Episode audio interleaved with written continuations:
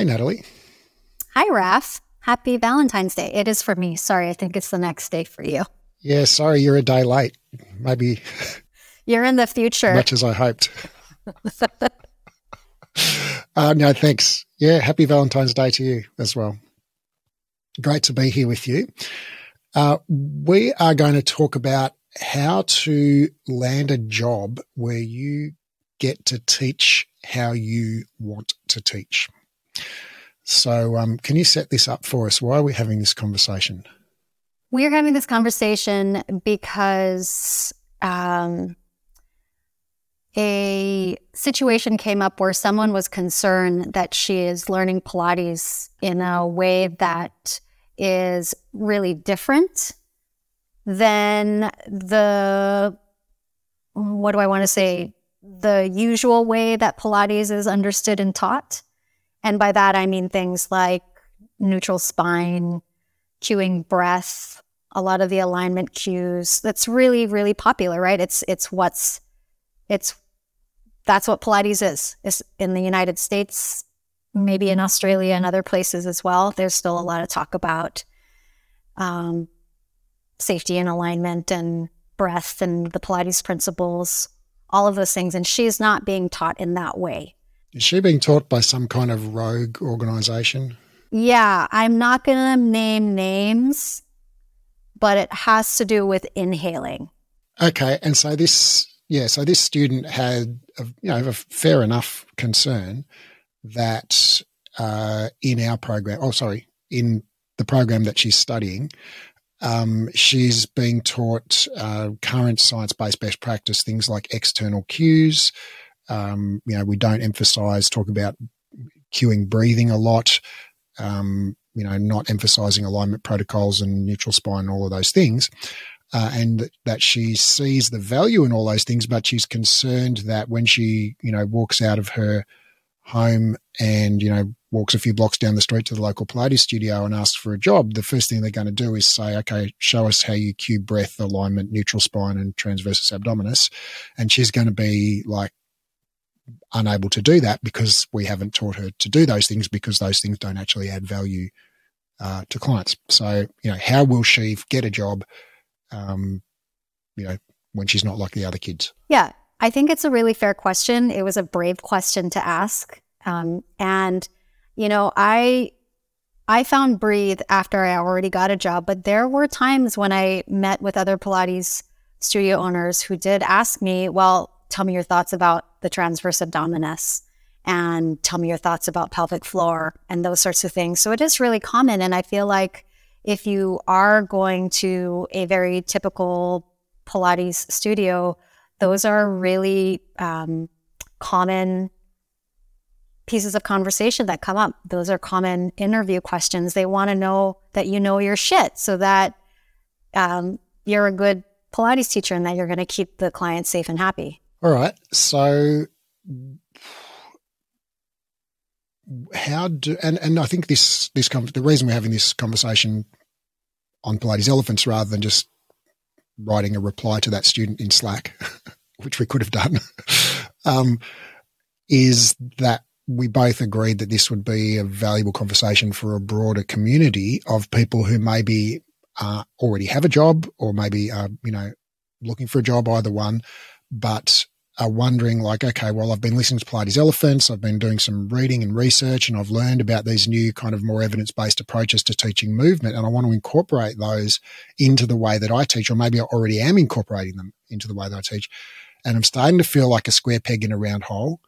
And I'm starting to feel like I'm not like the other kids. Um, like when I was a kid, uh, this was in the 70s.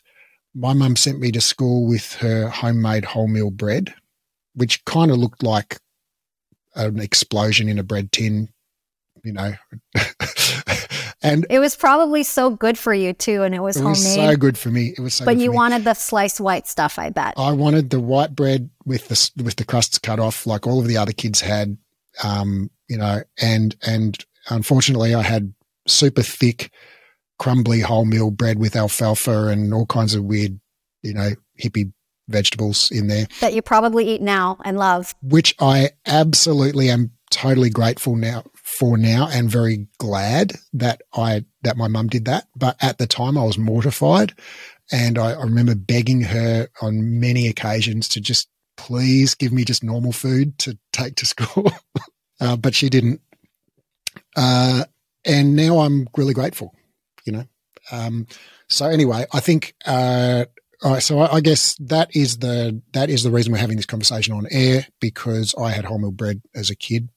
Um, no, it's because I think there, you know, we both we both agree that there's probably a much wider group of people out there who are listeners to this podcast who feel like, yeah, I don't quite feel like I fit in, and I feel like I might even struggle to get a job, or it, you know, where I'm working, I kind of have to, um, you know, be like extra diplomatic or maybe kind of hide my light under a bushel a little bit um, to pretend that I kind of fit in. Um, yeah. So if that's you. Yeah, this episode is for you. This is definitely um, not to put a spotlight on this particular student because it is, I think, a really, it's a, it's an issue that impacts a lot of people in different ways. So if we can, if we can help you fly your freak flag loudly and proudly, then let's let's I'm happy to take a crack at it. Great. Let's let's let's get you proudly eating your wholemeal alfalfa sandwiches. there you go. um, all right. So so let's let's think of a few different scenarios, but let's start with the idea of okay, we want to get a job. Okay. So whether it's your first job or your 99th job, doesn't matter. But you you're looking for a job in a studio and they've advertised and you go along and you're sitting down for some type of interview, whether you've had an audition or whatever it is. Basically, there's some there's some conversation that happens at some point in the interview, and uh, the studio owner asks you questions about your teaching philosophy, your teaching approach, uh, and those questions are run along the lines of, you know, are you skilled at doing this list of things that are not evidence based? You know, um, cueing transversus abdominis, you know, helping clients maintain their pelvic stability, um, etc. Um, and so, yeah, what do you do if, like, A, like, let's set up two scenarios here. A, maybe you know how to do those things because you've been doing, you've been teaching for a, a while, and now, but you've kind of come to a position where you don't feel comfortable doing those things anymore because you realize they're not actually, they don't constitute high value care for your clients. Um, or maybe you actually don't know how to do those things because you've recently been trained uh, by us, or if there is another provider on the planet who's doing evidence based training, uh, and you've learned actually how to do high value care, which doesn't include cueing transversus abdominis and pelvic stability, etc. So either you know how to do those things, but you kind of don't feel comfortable doing it, or you actually don't know how to do those things. But either way, the prospective employer sits you down and goes, "Great, you're, you know, I think you're." You'd be a wonderful fit for this workplace. Just the final question before we, you know, offer you the job. Um, you know, how would you go about cueing transversus abdominis, uh, you know, for a client with low back pain? What do you say? oh, that was a lot. You know, um, can I put us in a time machine before and put your question in parentheses? Yeah, where, where, where are we going back to? We're going to go back to before you sit down with the studio owner for the interview. And what I would like to offer up first is to say that hopefully you have a relationship with the studio owner. And that might be that you are a member of that studio having taken classes, right? Because, you know, if you are a member of that studio, they know who you are, they know what you like, you know them and how they do things.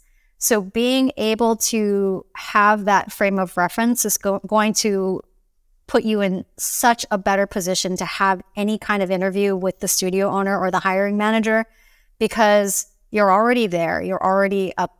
You're you're already a a member. And you know, I think the thing is, especially if you're if you're training at a company like Breathe, where we're not doing things in a traditional way, it is actually, I think, quite important to be able to do that kind of homework ahead of time.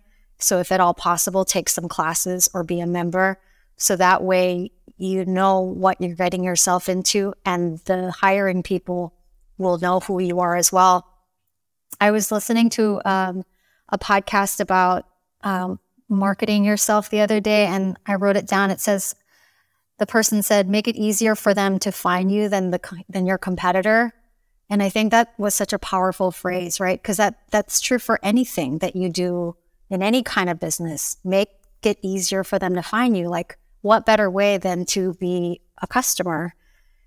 Um, so that way, when you sit down in your interview and the hiring manager says, "Oh, yeah, um, let's have a talk about transverse abdominis core activation and all those things," you have a relationship. You have hopefully a trusting relationship with this person to be able to say, "I would love to give you my thoughts about that. Would would it be okay if we talk about this?" And that way, it's still an interview as opposed to you as a potential employee trying to school your potential boss. Right. Okay. I love the time machine. And, um, you know, if we take out sort of, you know, going back to Austria in the 1930s and killing Hitler or, um, you know, living your life over again, uh, making, you know, making up for the things that you would have done differently. Uh, if, if our time machine is very limited and can only take us back to uh, you know, a few weeks before we applied for this job, I 100% agree that um, just patronizing the studio. I think it's a, I think it's a must. Uh, pretty much every studio owner I've ever talked to, when I ask them like, what's the, you know, what are the top five things you look for in a potential new hire? Like the number one thing is like they're a client is like that's top of the list for almost everyone. Uh, and the reason for that is because they can see, you know, by showing up at the sessions regularly, that studio owner can see that you are inherently a values fit. If you've already put your money where your mouth is and, and paid to come and do sessions at the studio, it's like, well, you've already basically shown that you are a values fit for that studio. It's like, you know, so you've, you've already done like you're already ahead of 90% of the other candidates just by doing that, just by being physically present in the studio. You're a stakeholder. You're a stakeholder in the company. Yeah. Right. Right. And I think what you say there about, um, you know, people feeling they know you, I think is so crucial. Uh, there's a, a wonderful story about a guy called Daryl Davis, who's a uh, black man in the southern US who has uh, converted over 200 Ku Klux Klan people to leave the Ku Klux Klan uh, by simply sitting down with them and talking with them. Um, and you know, there's many many videos you can find him online on YouTube, on you know Google, whatever. Um, but basically, his you know his approach is very very simple. It's like when we each recognize our common humanity, it's very hard to hate someone. You know, when you see somebody as a three dimensional human being, you know, with fears and hopes and dreams and, you know, all of the rest of it, it's very hard to hate that person. And so all he, his only strategy is to just sit down and get to know people and, and exchange genuine, you know, conversation with them about what's important and what, you know, what they love, what they're concerned about in the world, etc. And um, after a while, they realize, like, gee, I don't hate this guy. He's, you know, this is a nice guy. and and they, they can't reconcile that with the fact that, you know, they hate all black people and all black people are terrible. And so they have this kind of realization, a lot of them, that's like, oh, maybe all black people aren't terrible. Like, maybe I've been wrong about this whole thing the whole time. And um, yeah, so 200, you know, people he's, he's um, uh, succeeded with and so I think that the application of that to our scenario here is well, if we have a studio owner who's potentially going to judge you on criteria that aren't really the best criteria to decide on whether you're a good fit for that workplace or not, um, they're much less likely to do so if they see you as a three dimensional human and they feel a, a, human connection with you beforehand. You know, like Natalie, like I'm sure that if you and I really tried to, we could sit down and make a list of all the things about each other that would irritate each other potentially. You know, like maybe, I don't know, maybe if, you know, you squeeze a toothpaste tube from the top, I don't know, you know. Um, but if well, if my husband was here, he could help you with that. okay. But I mean, if we tried to look for the things that would, if we tried to look for the things that would you know, irritate each other, I'm sure we could find some. Okay. But if we instead tried to find the things that we respect and love about each other, then I'm sure we could find those things too. And, you know, one would lead to much more, you know, successful relationship than than the other. And so I think, you know, what you say there is, you know, it's very basic pragmatic advice. Go do classes at the studio before you apply for the job.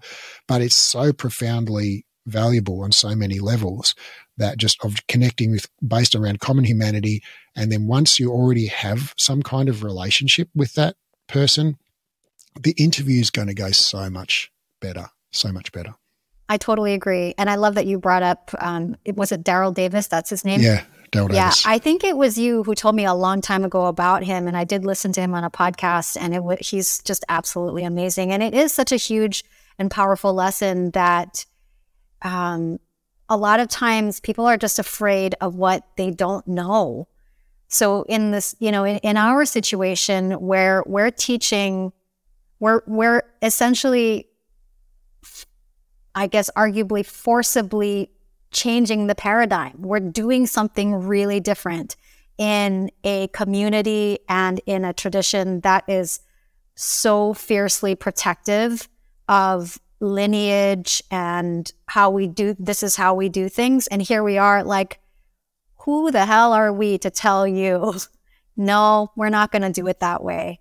And that you know i i see that on social media. Um i i see i've witnessed that. I've been a part of that in you know in person to person conversations. And a lot of it really is just people are afraid of what they don't know. So if you are doing something different, it really just makes a lot of sense to establish trust with whoever it is that is going to be hiring you uh, so that you can have those conversations and they're going to be so much more willing to listen and hear you. I mean, and, and honestly, they may not even necessarily agree, but they'll listen. Because I think that's part of the fear, right? Is just like, if you, sh- if I show up uh, cold and I just go to a studio and I'm like, hey, this is me.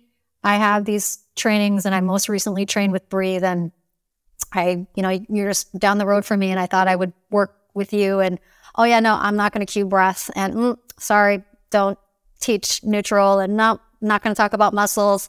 I mean, they're going to be like, uh, there's a door. Don't let it hit your ass on the way out. Right. so yeah, find a way to get to know get to know the hiring people, take classes. Yeah. And I think there's also a, a little, just I'd like to add to, to, you know, before we move on to the next point, um, a, a point around, uh, we don't even need to necessarily uh, in all circumstances, explore those potential areas of disagreement. I think in some t- in some situations it is important, um, but I think a lot of times um, we don't need to. Like, for example, on this podcast, I, have had a lot of people guest on the podcast who I find personally to be inspiring, uh, exciting. You know, they're doing exciting things in the Pilates world, whether that's from a business perspective, from a client perspective, you know, just innovating generally. Um, I've had a lot of people on this podcast, and most people have, who have been on the podcast have said something at one point in the conversation that I disagree with you know so maybe i was talking with somebody about their amazing business that they've built all right? And at one point they go oh yeah and blah blah blah when i cue transversus abdominis blah blah blah blah blah right? Um, and i just i just let that slide past because the purpose of the conversation is not for me to harangue them about why they're wrong you know about doing that particular thing. It's to talk about their innovative business that they've built and how they can how that conversation can add value to the community who listens to this podcast. So I think it's, I think, you know, if, if we're to form a community solely based on everybody being in 100% lockstep and agreeing on every single possible thing, it's like it's going to be a really freaking small community, you know? It sure will insular. be. Yeah. Yeah. So we better be cool with people having different views as long as we hold shared values, you know. And I think the values that we uh, that we share. You know, I know you and I do, and I, I, imagine most of the listeners to this podcast share as well, are around, you know, doing a great job and helping our clients in the best possible way. And, you know, in a way that is sustainable and helps us as humans, you know, and Pilates instructors grow and thrive, not not at the expense of our health and well-being, but you know, in in service of our health and well-being.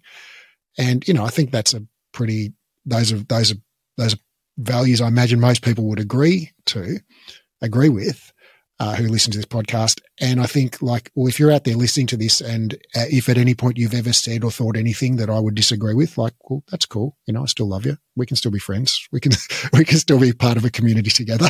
and it, you might even, you know, maybe we could even work together. You know, like I think you don't have to have 100% overlap in all of your beliefs in order to work successfully with, you know, I mean, gee, I wouldn't want to have 28 clones, identical clones of myself, you know, running a business. That would be like, you know, being John Malkovich. Well, I mean, case in point, like I work for Breathe, and Breathe is an online company working with a lot of tech. And really, all I want is a TV with knobs, but we can live together. It's fine. I can make it work. Yeah.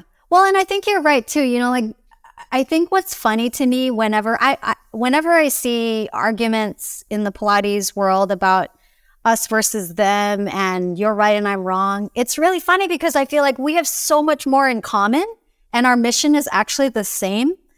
Uh, then we have differences. Like, can we just focus on that? Like, we have we have so much more in common. Like, there's no need to quibble over, you know, some things. Like, I know it's so weird, isn't it? Because somebody who's who's outside the Pilates scene would be completely mystified and wouldn't be able to tell the difference. Just like I guess if we if you drive past a field and there's a hundred cattle in the field, okay, probably most of them you probably wouldn't be able to tell them apart.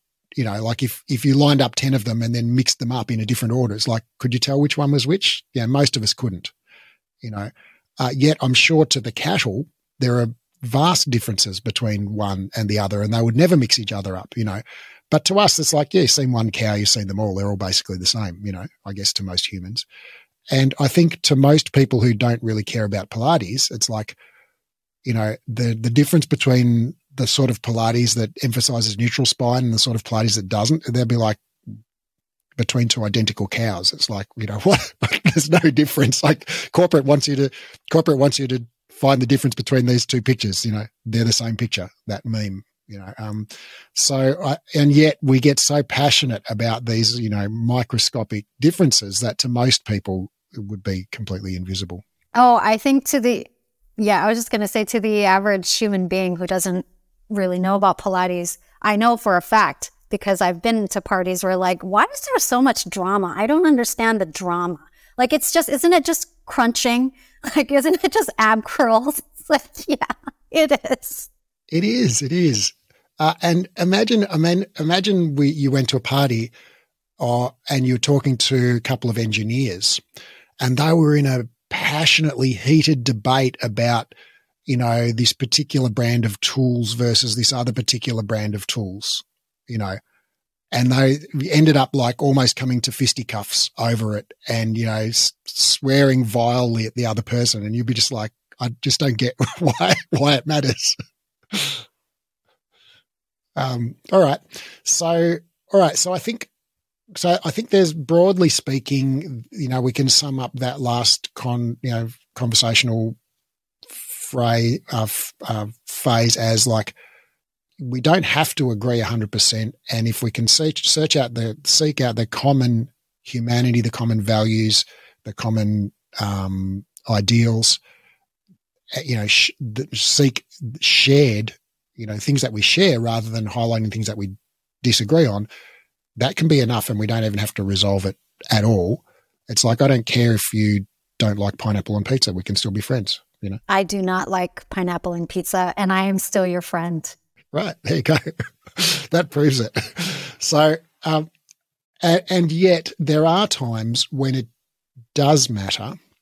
And so, for instance, uh, you know, if, if, you know, there would be certain values that if we differed on them, that could be a deal breaker for either or both of us, right? So I don't know if you, I can't even think of what it might be, but I don't know if you didn't think Pilates was good or something. I don't know. Like, yeah, that would be a problem. I would still respect you, but I'm not sure how I wouldn't. You, you, wouldn't. You wouldn't have hired me if I hated Pilates. So that would be a deal breaker, right? If if you were, came for your job interview and we're like, okay, tell us what you love about Pilates, and you're like, to be honest, I don't really like it. You know, like it'll be like, okay, I think that's going to be a problem. Um, so there are some things that could be a deal breaker, even though it wouldn't necessarily diminish my respect for you. It would just be like, okay, I don't think this is a good fit. You know, um, and I'm sure there would be things from your end that would be likewise. If you were like, okay, tell me about how you respect the people who work in the workplace, and, and we'd be like, oh no, we'd prefer to treat, think of them as you know mindless slaves who just do our bidding. You know, you'll be like, I'm not sure if this is going to be a good fit. Um, you know, so so um, you know when when uh, another benefit of when you're going along to that studio and and being a a participant in their sessions is you get a feel for how they teach and how they interact with their clients and how they interact with the staff and what the vibe is. And you'll get a feel for like, okay, do I actually, is this somewhere I actually want to work? Yeah. Well, it's kind of like, um, you got to pick your battles, right? Like, I think that's one thing maybe when you're, you know, I, if I can go back to my, my baby Pilates teacher self, like I would have a conversation about like what's important to you and pick your battles. I think you may have mentioned this. I don't even remember where you mentioned this, but it's, you know, like let's just say breath. Let's use breath as, you know, the thing. It doesn't hurt anybody, right, to cue breath. It doesn't it's it's just a at the end of the day we can go back and forth about why we do or do not cue breath, but if that's a really important uh, concept at the studio and we didn't cue breath or we told you it's you know it's not not helpful don't you don't have to do it that might be a point of you know that might be an inflection point where you t- decide whether or not if, if that's going to be the deal breaker for you but i would say for me it's not like okay i can cue breath. At some point maybe building a relationship with the studio owner and saying can we at some point can we please have a discussion and maybe talk about why why this is you know but like in the beginning if you're a new team member I, I I'm I'm stumbling on my words but I guess what I'm saying is like pick your battles and and almost like when you're when you're exercising and you have little pains here and there like what can you tolerate like just what can you tolerate like there's you're not going to win everything, right? Like it's not you're never going to find a perfect job. I was talking with my husband about this. Like there's never a perfect job. So what is it that you're willing to accept as like this just a little bit of shit that goes along with everything else that's really great? Yeah, and it's uh, so maybe you know if you choose to cue breath in your classes because that's a minor sacrifice. It's not really hurting anyone. It's like okay, slight eye roll, but it's like who cares? Doesn't matter. You know, I mean, we all do those. All of us who have, you know, managed to stay married over the years, you know, do those kinds of things all the time. You know, we, I, I know my wife likes the milk put in a very particular place in the fridge, you know. um, you know, there are just certain things that you do, you, and you kind of roll your eyes and laugh, you know, at the same time. And but then you actually often when you think back, it's like, oh, those are kind of cute, those little crazy idiosyncrasies that people have that they want things done a certain way. Um, but you go along, even though you think it's a bunch of nonsense, you know, because you you like and respect that person. It doesn't really hurt you to do it. Well, and I will say, you know, I never, I was never in a position where I had to look for a job after my breathe certification. I already had a job. So for me, the the issue was a little bit different. It was about, okay, I was trained this way and I don't want to teach like that anymore. And I have these new skill sets, but how am I going to incorporate them in a way that's friendly and safe, both for the client and for myself in a studio that is that has traditionally, you know, for 20 years has taught in a specific way. So neutral spine. So, you know, for me, it was like, I think, I think I had the trust of my supervisors and my clients to be able to start incorporating some of the things that I wanted to change. Like there was a point where I started to let go of breath and I started to let go of um, saying things like set your core, right? Like those are two little things that I started to um, just organically get rid of. And then over time, just kind of ratcheting it up. So I know it's this is not necessarily um, relevant to getting a job, but if you're in a job and you want to fly your freak flag, like trying to find small ways to do that. But it does, it goes back to the whole idea of having that relationship, that trusting relationship already with both your clients and with your, with your boss so that when, if and when the hard conversation comes up as to why I'm not doing it this way, it, it's, it's just, it's a less jagged pill to swallow for the person to be able to say, you know, it's just, I don't find it to be really helpful. Like it was the same thing with, um, pelvic floor. A lot of times we would cue pelvic floor and then it, I was, I finally said, I can't do that. Like, I can't do that anymore. It's, I don't think I'm, I'm not, you know, I'm, I'm out of my lane here. Like, I can't do that. And it was a, it was, it was a good conversation to have. Mm. I think, uh, when, you know, when evaluating that relationship, potential relationship beforehand, I just want to go back to that sort of patronizing the studio because I really think pretty much everything we're going, we're talking about today hinges on you going and having experience and, and showing your, your face and yourself in that studio a bunch of times, not just once or twice, but like really get a feel for it um, before you uh, apply for or um, accept a job somewhere. And part of it is getting a sense of like, well, do you actually want to work in this environment? And it's like, well, there may be some things that they do differently to the way that you've been trained. I mean, that basically is going to be the case for anyone, regardless of where they trained. You know, I mean, if you're trained by Balanced Body and you go and work in a studio you know, owned by someone trained by BASI or Polestar, it's like there, there are going to be differences, you know. So, um, you know, so, you know, assuming that we can just comfortably live with those differences. Um, but there are there may be certain values that might not you might not be comfortable, you know, living with if they conflict, you know. And so if you got a sense that that you know that person or that studio owner or the, the culture at the studio uh, held values that were incompatible with values that you hold, you know, that are really important to you, and you feel like are kind of fundamental to how you want to you know, teach Pilates. I'm not talking about specific techniques. You know, I'm talking about, you know, uh, a philosophical approach of, you know, do you, you know, maybe there's somewhere that, you know, you go along and they're very fear based in the way that they cue, you know, and maybe they're very rigid and sort of didactic in the way that they you know, tell clients what to do all the time. And the instructor is this great big expert telling everyone exactly what they should do. And there is, you know, there is no autonomy given to the client. And, you know, I'm not saying that's necessarily a bad thing. Like, I think there's definitely a time and a place for being directive with people and, you know, stuff. But if, if, for example, you got a real, that rubbed your fur up the wrong way, you know, you just got a feeling like, uh, this is not this is not my vibe, you know, it's like, well, I would say don't work there. You know, that's not a good fit. I mean, I, I don't know why. I've been married for 25 years and I'm very, very happily married and I've got absolutely no, you know, desire to stray in any way. But I follow this woman on social media. She's a men's, single men's dating coach. I just find the psychology fascinating. Um, and so she just gives these little tips about if you're a single guy, you know, how to approach girls or how to, you know, deal with the dating scene or whatever.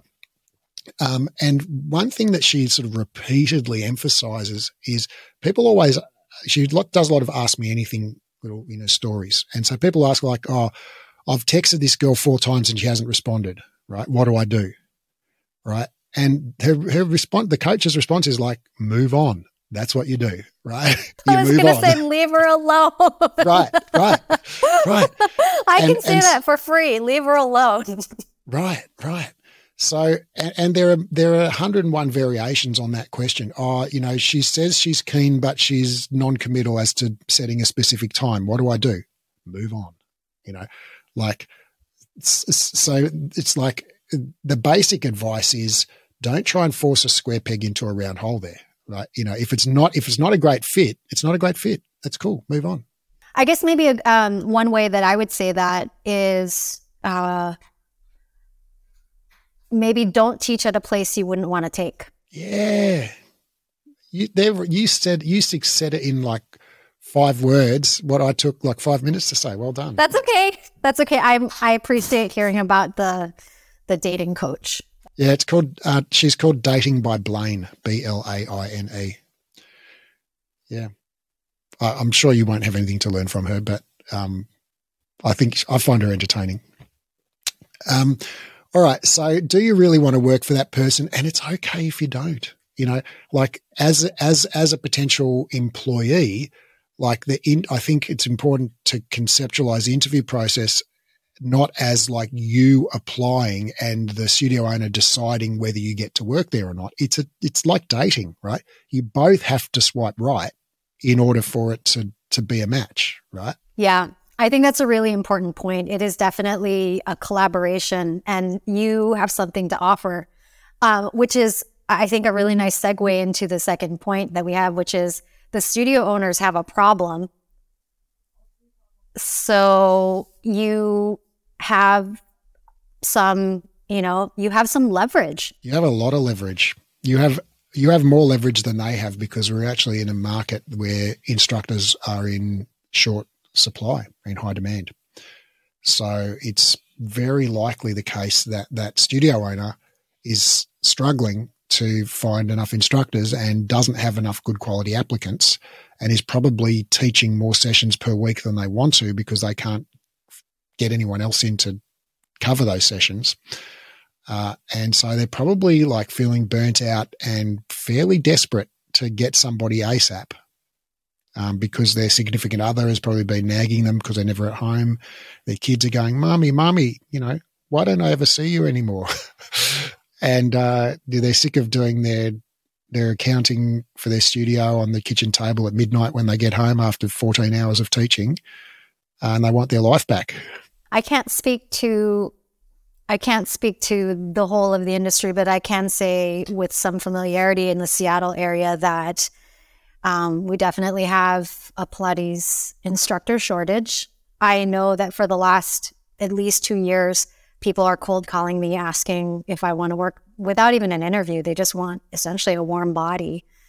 Um, and and and Raf, you can speak better to it than I can, but there is you know the issue with a studio that doesn't have enough instructors like that's a huge issue for a studio uh, for so many reasons, right? Like you can't get covers, you have you end up canceling classes, you can't offer enough classes, so you've got members who are upset because they can't book into a class that they want, um, and the, they don't have enough times that are that work for their schedule. And so either you're going to have a member that's sticking around that's pissed off and not getting what they want for their money, or you're going to have members who get pissed off so much that they leave. Um, so yeah, it's a studio owners have a problem. So yeah, uh, you as the you as the potential instructor has so much power. Yeah, absolutely. So, and I think the you know the the thinking back to when I was a studio owner or a beginner studio owner, certainly the first few years, and you know, the, I used to ask questions of people in interviews like, "I oh, show me your resume, show me your qualifications, let's ask you some, you know, quote Pilates theory, unquote questions. Um, you know, show me how you do a posture assessment. Um, come in and teach a class. You know, so I would have all of these questions and criteria that I would ask people that nowadays I would never ask in an interview. In fact, we just hired two uh, two team members very highly paid team members, actually. Uh, we didn't look at a single resume. Like we just don't even look at resumes anymore. It's like it's all interview based and skills assessments. Like, can you do the job we're hiring you to do? You know, that's that's the most important question. And the second most important question is, are you somebody I want to work with? You know, um, and, and so I think, you know, as a as a you know n- relatively naive and new business owner 15 years ago, I I would have asked those kinds of technical questions in an interview, and I would have wanted to see people's resumes and and ask what their lineage was and all the rest of it. But now, uh, you know, and for some years now, I've realised that actually what's important, you know, that, seeing someone's resume, I've hired people with amazing resumes who've been a terrible fit and not done the job very well at all, you know. Um, and so I've realised that you know your theoretical understanding and your political you know correctness to whatever lineage of Pilates I'm affiliated with really doesn't have much, if any, correlation with how good of a team member you're going to be and how well you're going to service the clients and how you know how easy you are going to be to work with. You know, and so the, the some of the best people I've worked with, you know, have taught Pilates in a very different way than I teach Pilates, but their classes have been consistently full. They they show up on time every time. They basically never took a sick day, never called in, you know, late or anything. Always said yes to subs, and it's like that's my dream employee. You know, that's my dream employee. And it's like I don't care what resume you have or what cues you use. Like if the clients love it enough to keep coming back with their friends, it's like, great, do more of that, you know? And so I think that as, as studio owners, we, we, you know, like studio owners don't receive any formal training in how to conduct, you know, hiring interviews, right? You just make it up as you go along or you, you, you basically do what what you've experienced as an employee, you know, you just basically repeat that process, or maybe you look up a YouTube video if you're really enterprising and on how to hire something. But basically, you you know, people don't have any great skill or knowledge in how to do this, so they kind of default to what they know, and we all do it.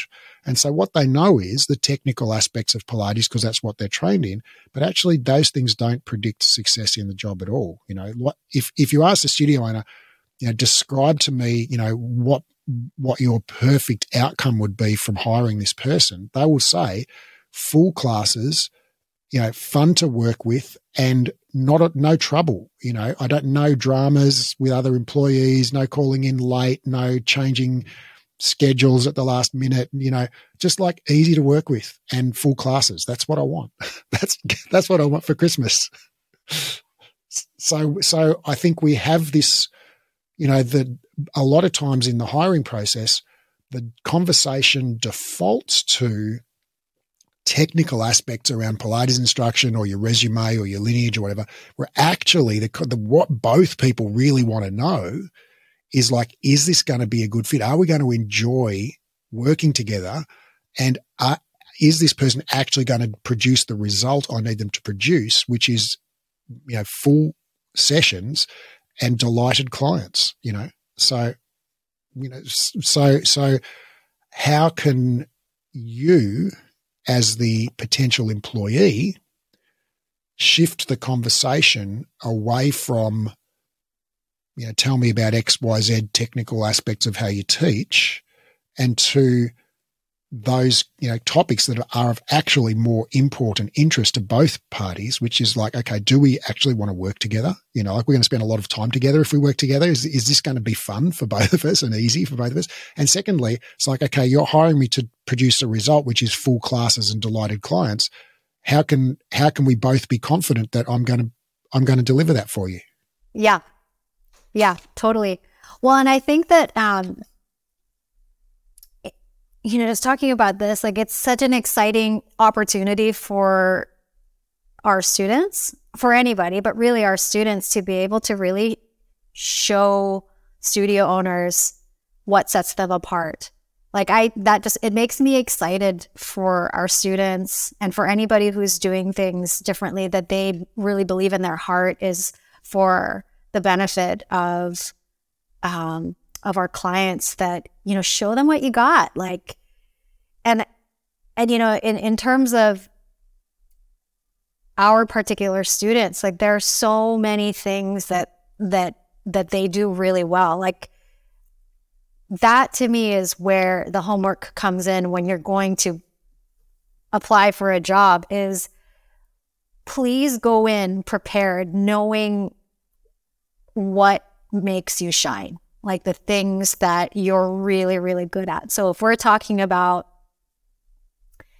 um, you know let's say internal versus external cueing if that comes up in your um, in your audition like it's exciting to me to be able to show that to a studio owner. Like look at look at look at this awesome thing that I can do which seems really weird but you know especially if there are new students in the class like being able to teach an exercise and get your students to do things because you're not cueing muscles um, it's just exciting. It's exciting to me to have that our students get that opportunity to really show people, give people a taste of what of what they can do really well, which is to to have the ability to teach anybody, right? Like you can teach anybody with the with the strategies that we have because we've got science on our side. So being able to provide um, a rewarding learning experience for anybody who comes to our class and to be able to break exercises down into meaningful parts so that everybody everybody's doing something. Like those are really exciting things to me that I didn't know when I was a baby Pilates teacher and just worried out of my mind about am I going to remember my program? Am I going to remember those exercises? Like I just I feel like that's the if you can if you can convince somebody to give you an audition, like you're you're golden because you can show them your stuff. You can show them what sets you apart. Know what sets you apart. Like, be ready to talk about why you do the things you do and why it matters. And and ultimately, I think you know what sets you apart is that you teach really well, like you say, like basically. And when I say teach really well, I mean give people an experience in that session that they go, "Wow, that was awesome fun! You know, that was great, that was amazing." Um, and and there's a fantastic example of this. I think I've mentioned this before on the show, but it was so long ago that Lizzie, our, our present student success manager at Breathe Education, um, few years ago now auditioned at a Pilates studio here in Melbourne. And she went along and sat in the audition, like there was a, a few, inst- few instructors auditioning, and the owner came out and said, okay, at this studio, we always cue core activation. And you, you know, one of the criteria of passing this audition and working here is you must cue core activation. I can't remember the exact number of times. It was like nine times, you know, at least in the cl- in the session, right? So that was one of the criteria that the employer had put for if you want to if you want to pass this audition, you have to say the word core at least nine times. You know, I can't remember the number of times, but some number. And Lizzie was thinking like, well, oh, well, I'm not comfortable doing that, right? I've started with breathe and I don't, you know, I don't think that that's a useful thing to do for clients. And so she just, you know, she had a moment where she got to decide like, well, is this, is this a good fit for me? Uh, and what she decided was, well, maybe it is, maybe it isn't. If they genuinely insist on that, then it isn't because I'm not prepared to do it. But what she suspected was that actually they wouldn't really care about that that much if she was a great teacher. And by great teacher, she was thinking, you know, connected with the clients, brought the clients on a journey, brought, you know, lifted all boats, you know, had everybody at the end of class going, oh, that was so much fun. That was amazing. Right. Um, and so she just went in there and did her audition, didn't mention the word core once, just was her sparkly self. And at the end, they offered her the job. Right. And that I think that is just a beautiful illustration of the idea that actually the the, the studio owner they specifically stipulated you must do this thing, and then Lizzie specifically didn't do that thing, and they go, "Great, you're the best candidate, you get the job," and that just shows that the studio owner didn't actually care about the thing that they thought was so important. It's just they didn't know what else to say, right? They were just defaulting to the the you know whatever criteria that they knew. And what they actually wanted was someone who could wow those clients and have the clients going, Oh, I'm going to come back next week and bring my husband, you know, not somebody who mentions core nine times in a class. Like they didn't actually care about that. I love that story. I didn't know. I think that when you told that story, you never mentioned her name, but I'm not surprised. Way to go, Lizzie. I love that story. Lizzie, you're the best. Yeah. it's such a great story. It's a good story. Well, and it, it's, I mean, it's so, it's, it's exactly, it encapsulates what we're talking about, right? Like being true to yourself, knowing what you're good at. It's, it's like if, if you went on a date with a potential, you know, marriage partner, right? And you started asking them things like to decide whether it was a good fit. You started started with total trivia like do you squeeze a toothpaste from the top or the bottom? You know, pineapple on pizza, yes or no. And it's like, are those really important criteria to decide, you know, your life partner? You know, what about like, do you want to have kids? Uh, what are your values? Um, you know, do you want to travel? How important is family? You know, that kind of stuff. That would be more important, surely. so I think it's it's the the analogy, you know, is I think I think works. Like if we're talking about this trivia, like how do you cue X, Y, and Z? It's like, is that really what's important? I don't think so. Yeah. So, like you say, I think if if if you can get an audition, an audition and have the audition before you have the technique conversation. You know, so I think the correct sequence is first do a bunch of classes at the studio. And at that point, you may go, you know what? I don't think this is going to be a good fit. I'm not going to apply for the job. Or you might go, huh, this is, this might really work. I'm going to apply for the job. Then you apply for the job. Do everything you can do to have an audition before you have that philosophy conversation. Right. And then have the philosophy conversation after the audition. Now, if you have to have the philosophy conversation before the audition, uh, I think this is kind of a life hack um, that it's not. Yeah, I, I, would put it more in like a sleight of hand slash life hack category. but basically, you can talk in generalities. So if we say, you know, the more specific you get about something, the more likely it is you'll find some difference right? So if I said, Nellie, do you like pineapple on pizza? Yes or no? You might say no, right? And I might say, oh, we're different. We, we, you know, we're in conflict there, right? But if I said, Nellie, do you like pizza? Yes or no? You know, I don't know. What would you say? Well, there you go. We're, we're 100% in alignment, right? So we've zoomed out to a higher level where we're not talking about the specifics, right? So if I said to you, well, do you like wholemeal pizza made with gluten free pastry with tomato but no cheese? And, you know, it's like if we, if we get super specific, I'm sure we'll find areas that we'll disagree on, right? But the more we zoom out, the more likely it is that we agree. Okay. If I just say you said, no, I don't like pizza, I say, oh, do you like eating out? You know, do you like eating food cooked by other people? You know, do you like sharing uh, important moments with people you love and care about where there's conversation and food. You know, it's like we're going to get to some zoomed out level where you're going to go, yeah, I do like that. And I'm going to go, me too. right. We're, yeah, we're of but one mind on this topic. Right. So, so the, you know, the Pilates analogy there might be like, okay, instead of, you know, what is the best cue for transversus abdominis to exclude the activation of internal obliques? Right? That's extremely specific. okay, we might zoom out and go, you know, do you think it's important to keep clients safe in class? Yes, I do. That's really important to me. See, we're in agreement, right? um, you know, do you like to give clients a, a, a, balanced workout that leaves them feeling longer and taller and happier and serene? Yeah, I, that's totally the way I teach, right? We're 100% in alignment. So we can zoom out and out and out until we get to a, sufficient level of generality where of course you know do you believe in you know do you believe in uh you know uh do you believe in loving people? You know it's like yeah i don't think you know do you believe in being kind? Do you believe you know like there are, we could zoom out so far that pretty much literally everyone on earth would agree you know?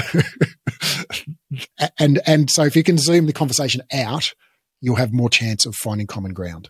Right well, and if we're talking about Pilates, we don't even have to talk about Pilates. We can talk about just how you love movement and how you really feel strongly that movement is essentially one of the most powerful gifts that we can give to ourselves and to other people and and make it about that. Yeah, 100%. So what do we where do we land? Do sessions in the studio. Make a decision based on that whether you want to work there or not. If you think you might want to work there and you're willing to acknowledge that okay, they might do some things differently to how you do them and that's going to be cool. You know, like we don't have to all be identical carbon copies of each other. We can we can have differences. You know, you and I could happily share a meal that involved pizza and I could have pineapple on mine and you could have no pineapple on yours and that would be cool. You know, like, so, you know, that doesn't have, that doesn't have to be a deal breaker. Um, and so, but there might be some sort of more fundamental things, value based things that might be a deal breaker for you. And you get to choose that and you both have to swipe right. Otherwise, it's no match. And so then, uh, if you do get to go to an audition before you have the have a further conversation, you know, or when you apply, you know, the conversation that you should initiate, you know, rather than saying, here's my resume, here's my lineage, you should say, hey, I bet you've got this problem, right? And the problem is you need staff and you're doing taxes on your t- kitchen table at midnight after teaching 14 hours. You want to get back to your family. Okay. And I'm here to solve that problem for you because I'm going to take these classes and I'm going to be so easy to work with. I will never call in late. I will always be cheerful. I will wow your clients and they will love coming back and they will, the classes will be full and I'm going to be so popular, but I'm just going to be so easy to work with with no ego, right? I'm never going to have, you know, spats with my co-workers or whinge or roll my eyes when you ask me to do a Saturday shift or something. And, you know, you will be like speaking music into that person's ears. You know, they'll be hearing the heavenly choir when you when you're saying those words, and they'll be like, "Can, is, can this be true? Could this really happen to me?" And they'll they won't yet believe that it's true, but they'll be like intrigued, and so that way you get to go and have an audition, and you get to just shine and be yourself. And and my advice would be be Lizzie. You know, just teach how you teach, and can focus on connection and you know teaching your best self to their best self and focus on what's common. And then when you do have the conversation, uh, you know, focus on common what what you share, what is what is the the common humanity and the common passion for movement and Pilates and helping people that we all share. Otherwise, we wouldn't be in this business. And don't get bogged down in the tiny minutiae of which muscles should be activated or blah blah blah. You know, and and if they ask you a direct question, okay, about those things, I guess uh, I'm interested to hear your response, Natalie, but I guess I would just say, like, well, I didn't cue transversus in my class. You know, how did you feel about the class? you know, did you enjoy it? what What would you say in that situation? Yeah, I think I would say the same thing. I would say the same thing. Um, and and also if they if they ask, I think that invites the conversation about like how I would love to nerd out with you about this. Like how much time do you how much time do you have? And have a back and forth. I think that's really important to be able to have um, a genuine conversation with two curious people about, you know, why I do things the way that I do. And you know, for for those of you listening who are part of the Breathe community and part of the Pilates Elephants community, I think um, just one of the things that I, I feel like we can rest assured about is that we have we're we're we're working with evidence based tools, and we're also part of a community that continues to support each other and to provide prof- professional development for each other too. And I think those are huge benefits to be a part of a community that is so invested in becoming better Pilates teachers. I think that is just, I what what kind of studio owner wouldn't want that, right? To have uh, to bring in somebody that's doing something differently, that can articulate why they're doing it differently, and that is part of a community that, part of a network that continues to grow because we want to learn more about doing our job better. I get, I just think it's a win win. Yeah, me too. I think we're done. I think so. I think we've solved all the world's problems go out and fly your freak flag. And you know, the, the other thing too is like there's there's another path, right? One path is to be a part of a studio and be a part of a pre-existing community where you're different and you're going to have to learn how to navigate that difference and and how to make compromises um, so that you can coexist. The other path is to just create your own thing, make your own studio, do your own business so that you can do exactly what you want to do. You don't have to answer to anybody. And that's completely fine too. So, you know, if you go one way or the other, I'm going to just say, because I don't think I'll ever own my own Pilates studio or studio or Pilates business, is I really, um, I've really come to value and appreciate my place in the Pilates community where I'm part of a pre existing community so that I can continue to learn from people who are different than than me, but also so that they can hear my side of the story too. And I feel like that's a really nice way to continue to change and grow the community. And I'm doing that in like my tiny, tiny, tiny bit of the Pilates universe.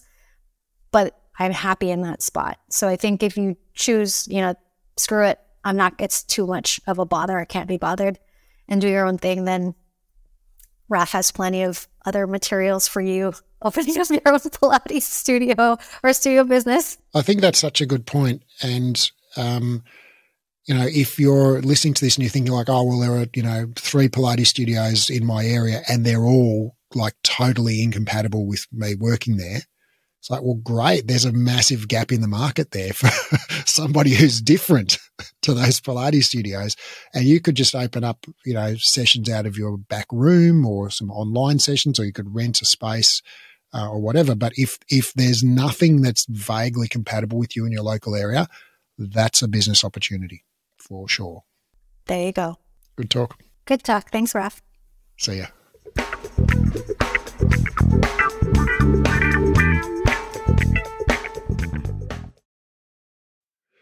After two exercise science degrees and over a decade and a half of reading research daily, I've condensed all the current science on rehab into a program called the Clinical Exercise Specialist Rehabilitation.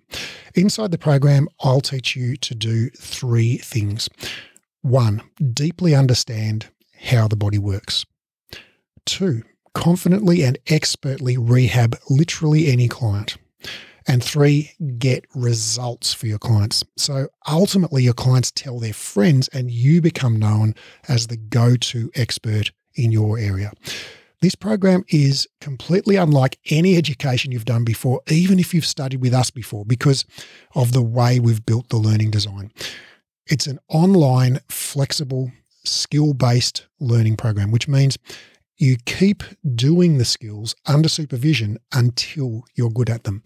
It's more of a mentorship model than a traditional course model. So rather than rushing through the content and having sort of one go at everything, you actually just practice live and we give you feedback and guidance and we dialogue and explore concepts together until you're highly skilled and confident. We just keep working the material until you get it. It's not rushed at all.